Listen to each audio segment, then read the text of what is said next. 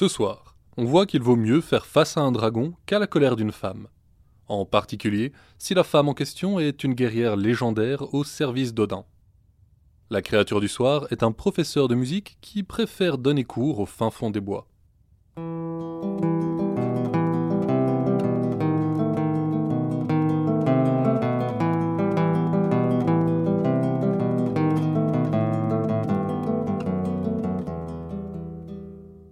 Vous écoutez Contes des Soirs Perdus, l'émission qui vous fait découvrir les contes et mythes que vous ne connaissiez pas encore et vous replonge dans ceux que vous aviez peut-être oubliés. Ceci est l'épisode 44, Le prix du sang, où on retourne dans la saga de Volsung avec l'histoire de Sigurd, le tueur de dragons. Si vous n'avez pas encore écouté l'épisode précédent, celui-ci est une histoire différente, mais située juste après les événements de l'épisode 43. C'est donc peut-être mieux d'écouter celui-là en premier. Pour les autres, on plonge directement dans le mythe situé en Europe, aux alentours du 9e siècle. Mais avant ça, vous avez peut-être remarqué que Spotify permet désormais de laisser des étoiles pour les podcasts. Si vous aimez Contes des Soirs Perdus, c'est une des meilleures manières de nous soutenir.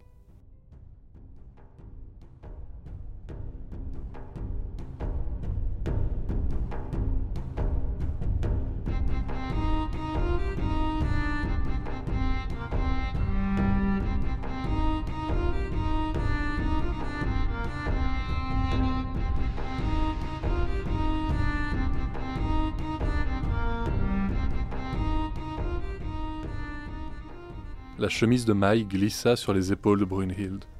Elle enfila un casque par-dessus ses longs cheveux serrés en chignon. L'armure pesait à de nombreux guerriers. Brunhild, elle, chérissait son poids. C'était le poids de la liberté, le symbole d'une vie qu'elle avait préférée à celle de jante dame, enjuponnée, condamnée à toujours sourire et courber les. Cette existence fragile et mièvre l'avait toujours répugnée, et dès qu'elle avait eu l'âge de tenir une lance, elle s'en était saisie pour remettre à leur place ceux qui entendaient lui dicter sa conduite. C'était sur les champs de bataille qu'elle s'épanouissait, et son nom était aujourd'hui redouté du nord au sud comme celui d'une guerrière invincible. Brunhilde termina d'ajuster les sangles de son armure et rejoignit ses compagnons. Des frissons la parcouraient, et le temps qui la séparait encore du combat lui parut aussi flou que l'habitude. Il lui sembla que, l'instant après être sortie de sa tente, le fracas des lames éclatait autour d'elle, et qu'elle entamait sa danse meurtrière si bien rodée. Au cœur même de la bataille, pas un ennemi n'osait s'approcher d'elle, mais aucun n'échappait à la mort qu'elle leur amenait. Puis d'un coup, son mouvement s'arrêta. Un homme avait stoppé sa lance. Une longue barbe grise coulait de son casque, et lorsqu'il s'approcha, elle remarqua qu'il était borgne. J'admire ton talent, jeune femme, je fais de toi la première de mes Valkyries. Désormais tu combattras pour moi, et tu frapperas ceux que je te désigne. Et sur ces mots, Odin disparut. Deux années passèrent. Deux années pendant lesquelles la terreur liée au nom de Brunhild ne fit que croître. Mais un jour, lors d'un affrontement entre deux rois, elle frappa le mauvais et le tua sur le coup. Furieux, le père de toutes choses l'entraîna dans une tour isolée, enfoncée dans les terres perdues. Il entoura la tour d'un immense cercle de flammes et plongea la Valkyrie dans un sommeil sans réveil, jusqu'à ce que vienne la libérer celui qui ne connaissait pas la peur. L'histoire ne dit pas combien de temps passa avant que n'arrive aux abords de la tour le célèbre tueur de dragons, Sigurd, qui récemment avait épousé la princesse d'un royaume où même les hivers sont chauds. Il accompagnait son beau-frère, Gunnar, qui cherchait encore à se marier et avait jeté son dévolu sur la légendaire guerrière qui sommeillait dans la tour. Brunhild ouvrit les yeux pour découvrir un beau jeune homme qu'elle observait avec défi. Son armure étincelait dans la lumière des flammes rugissantes, et elle sut qu'elle avait face à elle un homme fort, un homme qui avait défié Odin lui-même sans montrer la moindre peur. Cet homme-là serait peut-être digne de se tenir à ses côtés. Néanmoins, elle l'accueillit d'abord avec dédain, exigeant de connaître son nom. Je me nomme Gunnar, et je suis venu ici pour ramener ma femme en mon royaume. Brunhild ne se fondit que d'un sourire narquois en guise de réponse. Gunnar tira alors son épée, et d'un geste trancha le haubert qui laissa apparaître la poitrine nue de la guerrière. Sa peau de satin clamait fièrement qu'au fil de ces centaines de batailles, aucun homme ne l'avait jamais touché. Mais Gunnar le fit, et avec une ardeur telle qu'elle l'accueillit avec la même fougue. Ils partagèrent la nuit, et au matin, chacun savait qu'il ne pourrait vivre un jour de plus sans l'autre. Ils décidèrent de se marier dès qu'Odin l'aurait relâché, et Gunnar s'habilla pour partir. Attends, et mon présent? Ce n'était pas un simple cadeau que demandait Brunhild. Il en allait de son honneur. Recevoir en présent un objet personnel de son amant prouvait leur promesse, le liait à elle.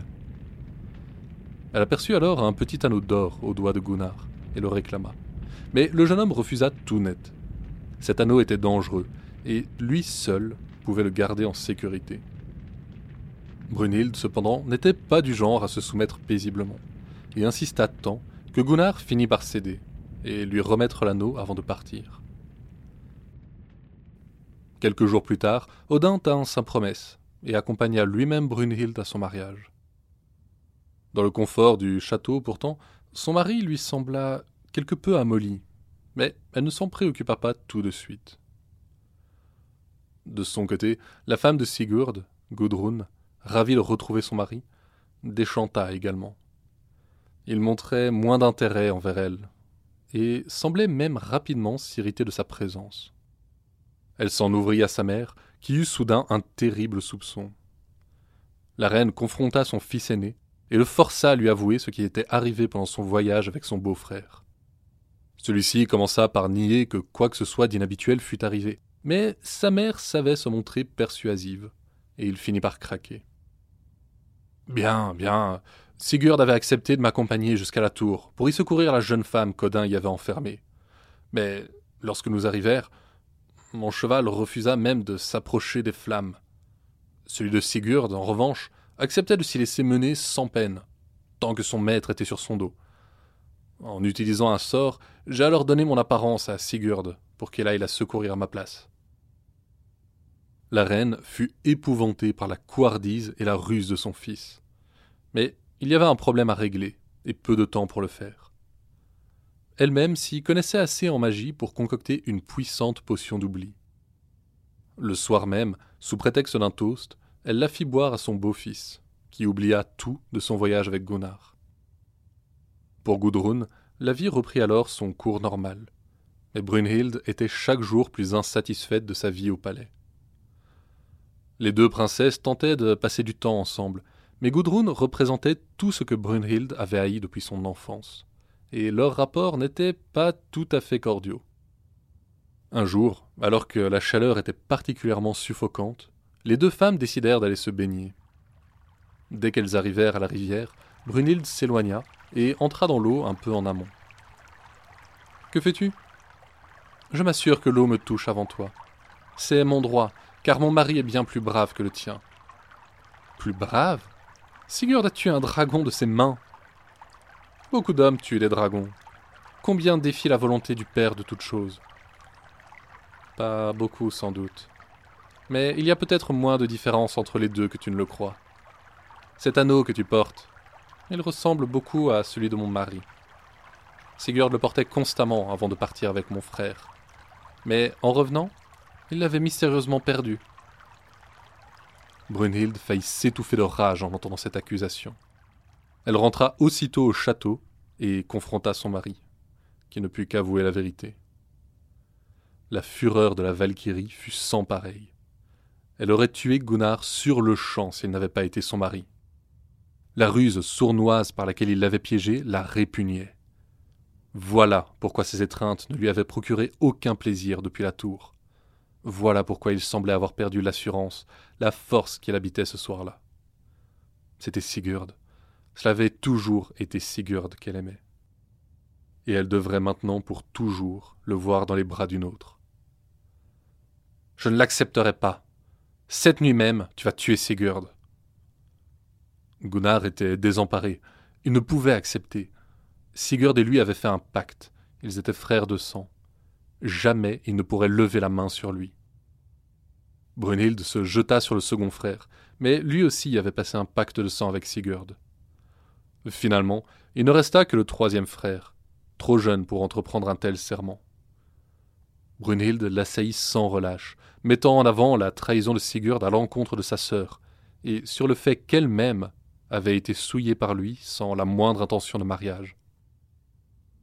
Du reste de la journée, elle ne lui laissa pas un instant de répit, et à la tombée de la nuit, l'esprit empli de pensées d'honneur et de vengeance, il pénétra dans la chambre de sa sœur, Brunhilde à ses côtés. Sigurd dormait paisiblement aux côtés de sa femme, la lame, autrefois brisée par Odin, posée sans fourreau sur sa poitrine. Le jeune frère s'en saisit, et d'un coup l'enfonça si profondément dans le corps de Sigurd qu'il le cloua au lit. Ce dernier s'éveilla en hurlant. Il dégagea la lame de son corps, mutilé, et la retourna contre le jeune frère, qu'il trancha en deux.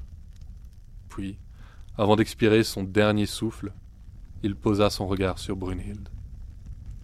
Pendant un terrible instant, il se souvint de leur nuit. Puis, il mourut. Gudrun ouvrit les yeux, baignés du sang de son mari et de son frère. Ses cris alertèrent ses autres frères, qui déboulèrent dans la chambre en même temps. Voyant la scène, Gunnar se jeta sur sa femme. Qu'avait-elle fait? Avec une lenteur presque paisible, Brunhilde se dirigea vers le lit et ramassa l'épée qui avait tué un dragon. Gunnar remarqua alors qu'elle portait le haubert que Sigurd avait autrefois fendu. Ne joue pas l'innocent, Gunnar. C'est toi la cause de tout ça. N'eusses-tu convoité une femme bien trop noble pour toi, rien de tout ça ne serait arrivé. La Valkyrie retourna la lame sur elle et la plongea dans son corps. Avant de mourir, elle arracha l'anneau d'Anvari de son doigt et le jeta au visage de son mari. Je te le laisse, qu'il t'amène encore plus de malheur qu'il ne m'en a valu. Ce furent ses derniers mots.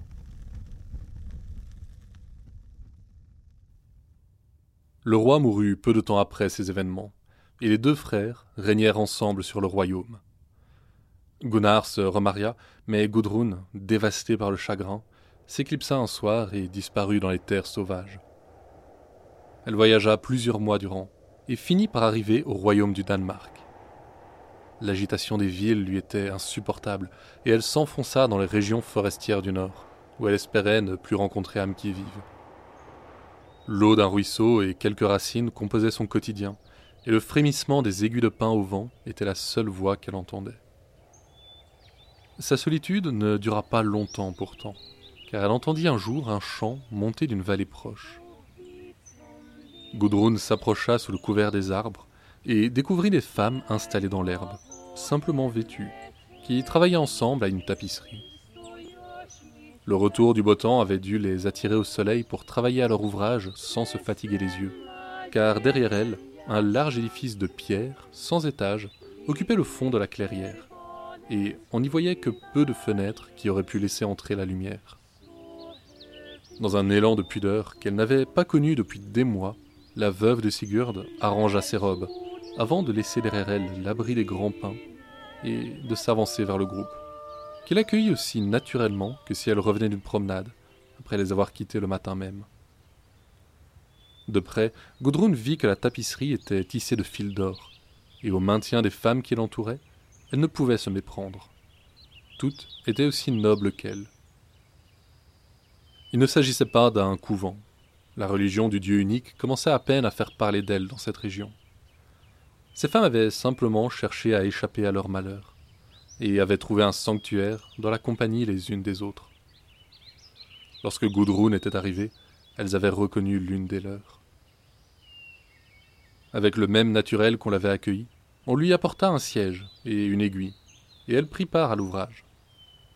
Sans apparente concertation, de concert, elle formait un paysage paisible, isolé, dans lequel elle déversait une tristesse que les mots ne pouvaient exprimer. La jeune femme resta en leur compagnie sept saisons durant. Puis, sa mère la retrouva. La reine cherchait sa fille depuis longtemps, et l'entretint d'un ton grave. Il faut que tu reviennes à la maison. Tu as pleuré ton mari, mais il est temps de te remarier. Un prétendant attend déjà. Je lui ai accordé ta main. Comment? Qui ça? Il s'agit de Atli, le 1. Gudrun fut horrifiée que sa mère puisse même suggérer une telle idée. Le nom d'Atli était redouté dans toute l'Europe. Il s'agissait d'un tyran impitoyable, mais ce n'était pas le pire. Il était le frère de Brunhilde. Il blâme notre famille pour la mort de sa sœur, et si nous n'acceptons pas ces termes, il mettra nos terres à feu et à sang. Il était évidemment hors de question que Gudrun accepte d'être vendue à un tel homme, mais sa mère était venue préparée. Elle fit boire à sa fille une nouvelle potion, un liquide boueux, brassé de terre, de mer et du sang d'un enfant. La jeune femme se résigna alors et accompagna sa mère. Il semble que je ne puisse l'éviter, mais je prédis que cet homme apportera encore bien plus de malheur à notre famille que sa sœur. Et tristement, elle entama le long voyage du retour.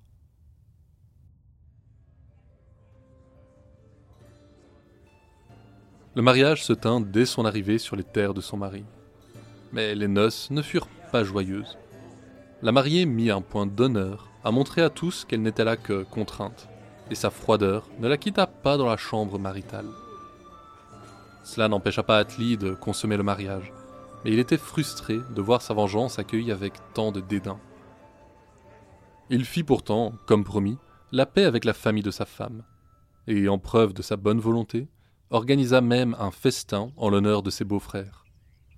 Mais Gudrun n'avait aucune confiance en lui, et confia au messager qui devait les inviter un anneau auquel elle accrocha une touffe de poils de loup, symbole de trahison.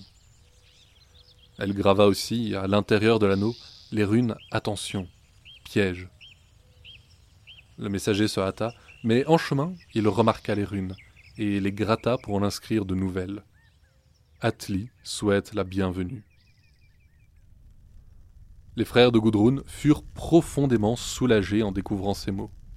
Ils savaient que si Atli se mettait en tête de leur déclarer la guerre, ils n'auraient qu'une piètre résistance à lui opposer. L'ordre fut donné de commencer immédiatement les préparatifs du voyage, mais heureusement, les femmes de Gunnar et son frère avaient plus de sens qu'eux, et les encouragèrent à se méfier. Les persuader de ne pas y aller s'avéra une tâche impossible, mais elles parvinrent au moins à les convaincre d'emmener une petite armée avec eux, et de cacher le trésor qu'ils avaient hérité de leurs frères de sang. En cachette, les deux frères emmenèrent l'immense trésor du dragon et le jetèrent au fond du Rhin. Gunnar, en plus de sa part du trésor, avait gardé l'anneau que le dragon avait lui-même porté dans le passé. C'était un magnifique trophée, mais il l'avait toujours porté avec un certain malaise. Il fut presque soulagé de le laisser couler dans le fleuve avec le reste du trésor. Mais il n'échappa pas pour autant à la malédiction d'Anvari.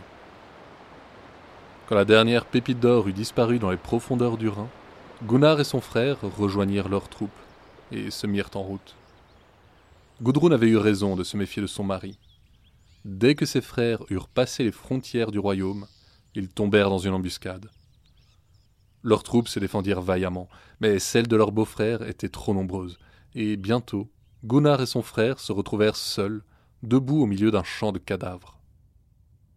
Les guerriers d'Atli prirent le temps d'achever tous leurs adversaires, puis enchaînèrent les frères et les ramenèrent captifs devant leur roi. Quelle est la raison de cette nouvelle querelle demanda Gunnar quand ils furent devant leur ennemi. Le mariage de notre sœur devait laver toute rancune entre nos familles. Oh, soyez sûr qu'il n'y a là aucune rancune. Mais certaines dettes devaient toutefois encore être payées. Si après avoir souillé ma sœur Sigurd l'avait épousée, comme il était de son devoir, au lieu de la livrer à un cafard tel que toi, elle aurait hérité de son trésor, et à sa mort, c'est à moi qu'il serait revenu. Si c'est ce que tu désires, c'est peine perdue. Nous l'avons caché, et jamais tu ne nous feras avouer où il se trouve. Hmm, c'est dommage. Je me consolerai alors avec votre royaume et votre mort. Elle punira aussi votre sœur pour sa froideur dans notre lit. Atli fit alors signe à un garde, qui lui apporta un poignard chauffé à blanc. Faisant amener le jeune frère, il l'enfonça dans sa poitrine, ouvrit ses côtes et sortit son cœur encore battant pour que sa victime le regarde en agonisant. Il se tourna ensuite vers Gunnar, mais celui-ci refusa encore de parler. On éleva alors une potence à côté d'une fosse remplie de vipères, et Gunnar fut suspendu au-dessus des serpents. Jusqu'au bout, pourtant, il garda le secret du trésor d'Anvari et maudit son ennemi. Soudain, un serpent noir bondit plus haut que les autres et atteignit le pied de Gunnar. Le venin se répandit dans son corps et le tua en quelques instants. Tous les frères de Gudrun étaient morts, de même que son mari, et de la main de la même famille. Elle vit alors la sagesse de Brunhilde. Il n'y avait rien à gagner dans la douceur. Le salut se trouvait dans les armes. Elle offrit un nouveau visage à son mari, rayonnant, et déclara qu'elle lui organiserait un banquet le soir même pour fêter sa victoire totale sur ses frères. Atli, sot, ne se méfia pas. Tout au long du banquet, elle l'abreuva de vin, et lorsqu'il fut saoul comme un cochon, elle le fit se mettre debout sur un banc et le dénuda. Avec une passion qu'elle n'avait jamais montrée, elle se mit à le caresser, et lorsqu'il fut désespérément tendu de désir, elle attrapa son épée et trancha son membre. Elle le laissa hurler au sol comme un goret, et lui lança que ses funérailles seraient grandioses. La confusion était totale, et Gudrun parvint à s'éclipser. Après avoir barré les portes du grand hall, elle se saisit d'une torche et la jeta sur le toit de chaume. Atli et toute sa cour périrent dans les flammes, et Gudrun rentra chez elle, ne laissant de la toute-puissance du tyran qu'un tas de cendres.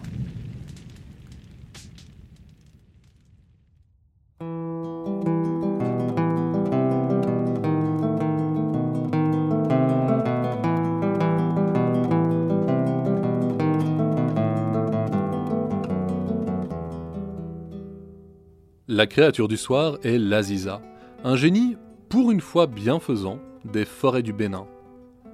On dit qu'il procure de la chance aux chasseurs qui croisent leur route sans le savoir, mais il pourrait aussi se manifester à eux plus franchement et leur enseigner leurs secrets. On raconte que ce sont les Aziza qui auraient appris la musique et le chant aux premiers chasseurs. Et encore aujourd'hui, certains prétendent qu'ils possèdent les artistes lors de leurs performances leur permettant de communiquer avec l'essence divine.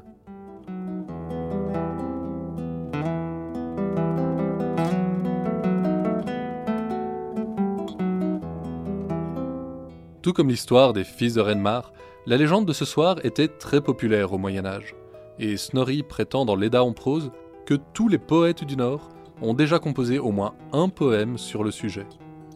On y trouve d'ailleurs cette fois un mélange étrange entre fiction et réalité historique. Le personnage d'Atli, par exemple, étant presque à coup sûr Attila le Hun. L'histoire originale ne finit pas là où nous nous sommes arrêtés ce soir, cependant, et Gudrun n'échappe pas à la malédiction de l'anneau d'Anvari. Après ces événements, elle finit par se remarier, et a trois enfants, dont le premier est une fille. Celle-ci, alors qu'elle était promise à un roi étranger, et manipulée pour devenir la maîtresse de son futur beau-fils. En châtiment, le prince est pendu et la fille de Gudrun piétinée à mort par des chevaux. Lorsque ses deux frères viennent chercher vengeance, ils sont tués également. Avec eux seulement s'achève la malédiction de l'anneau. C'est tout pour ce soir. Conte des Soirs Perdus est une création de l'œil des Billiana Blake. Vous pouvez nous suivre sur Facebook et Instagram pour plus d'histoires sur les créatures du folklore. L'émission sort un jeudi sur deux sur toutes vos plateformes de podcast. N'hésitez pas à venir nous laisser votre avis ou quelques étoiles. C'est ce qui nous motive et nous aide à améliorer le podcast. La prochaine fois, on part dans le sud de l'Afrique et on verra qu'on ne se méfie jamais assez des courges.